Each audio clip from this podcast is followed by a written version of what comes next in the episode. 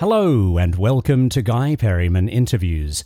Our travel companions today are Sam and Kevin from Two Door Cinema Club, creators of rather snazzy upbeat synth pop, who were in Tokyo for Summer Sonic Music Festival in August 2023. The conversation took place in the press area at the festival just before their show on the main Marine Stadium stage and was first broadcast across Japan on my Inter FM radio show.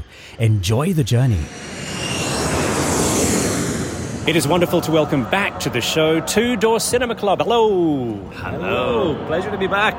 Great to see you again. Yeah. We chatted 2019, I think it was. I think so. Yeah, that rings a bell. Probably the last time we were at Summer Sonic. We were just uh, doing some calculations and we've played 27% of all Summer Sonics. Oh, that's a great percentage. I love yeah, that. That's pretty good, isn't That's very precise. Yeah. Can you ramp it up to about 50 in the next few years? Uh, sure. Yeah, yeah, yeah, absolutely. Then I better ask you, what do you love about Summer Sonic?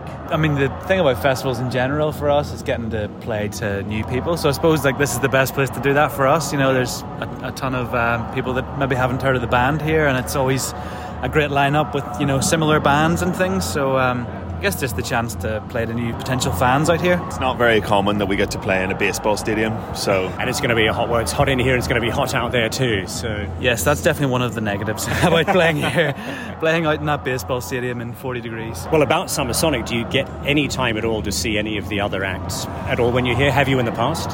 Yeah, I mean, sometimes it kind of just depends on our schedule. Like today, we're actually leaving quite quickly after the show to go to Osaka. But sometimes, yes, trying to now remember. Last time we were here, Snow Patrol were here, Oh, and yes. it's one of the first times we've properly met them at like a festival. So that was really nice. They're from like our hometown, so to meet in right, Tokyo, right. Yeah. it was kind of fun. But yeah, no, I don't think we'll watch any bands in Osaka either. I think we're just so keen to have as much time out in the cities as possible. So.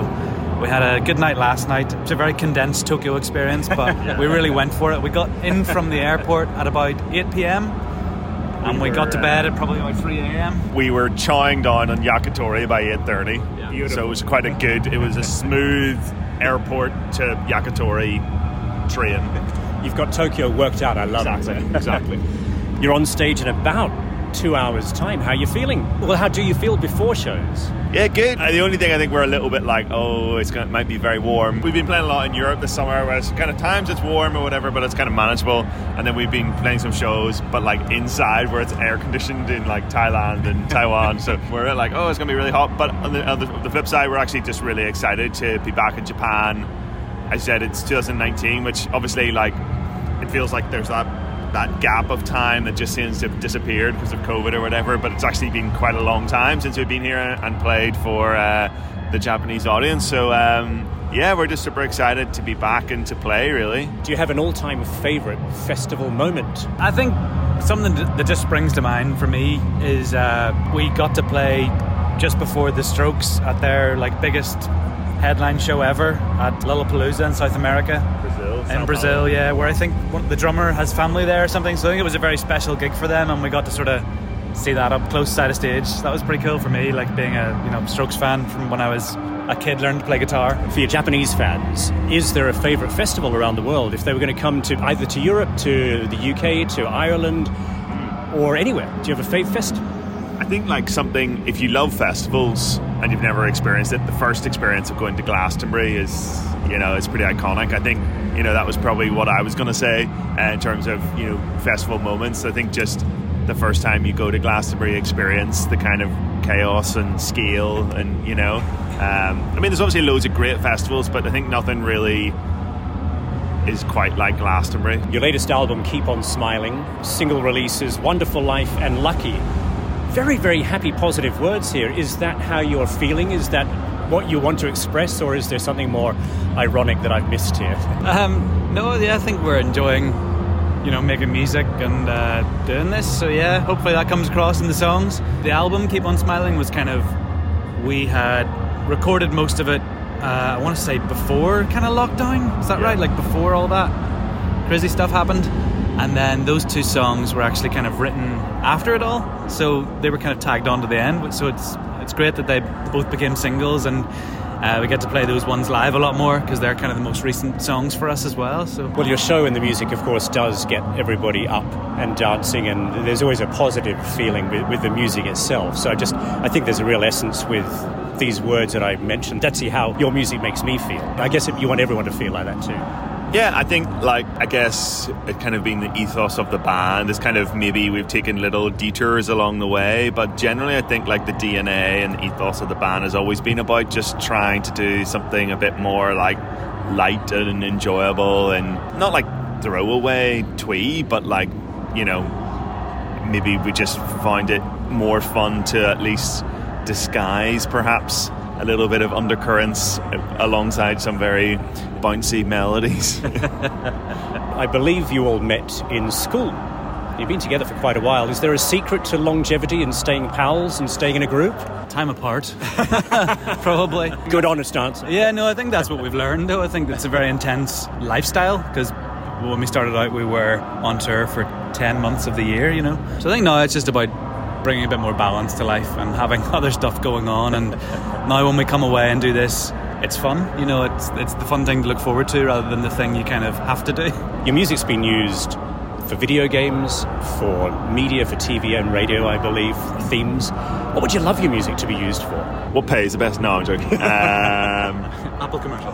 yeah, yeah, there you go. yeah. I don't know. It's weird. It's like it's kind of it's a weird like out of context kind of thing because I think when it's your song, it's like you just can't imagine it making sense on anything. And then, like, you know, I guess sometimes you hear other people's music on a commercial or whatever, and you're like, oh, that makes total sense. But there's something about when it's your own music, it kind of feels like weird and out of place. But as long as it, it would be class if it was like something massive, but like in a country where I didn't live, you know what I mean? Like, I think if it was in like something in Japan, like the theme song to, I don't know, some massive TV show, that would be great. There you go. Um, and then we would just sort of go, oh, wow, we'll come to that place and like, wow, what's that song? I think it was in your home, Yeah, home place. anything that would make us massive in Japan would be great. To be Yeah, fair, yeah, yeah. We could just come Keep- here more keep often. coming here. Yeah. Oh, please do. Well, I wonder if you, being an artist, if your music's being used in a movie and you go and see the film and you see it on the big screen and suddenly one of your tunes pops out, that must be an amazing feeling, I'd imagine. I think the only movie that comes to mind was a movie called Soul Surfer that our song was on, but I think it was more aimed at like sort of teenagers. We didn't see it. That's usually your style of film, no? is, No? Yeah, but I think it's more, it's that kind of weird out of body experience. Like, I don't know, if you're like, I think the first sort of times, you know, when you were, when we were younger and like you'd walk into, I don't know, McDonald's or something and they'd be playing, it was like, but then as you get older and yeah, it happens more and more, you kind of just like, there's some kind of like, I don't know, it's like a human reflex that you just kind of go, oh, why do I feel slightly uncomfortable?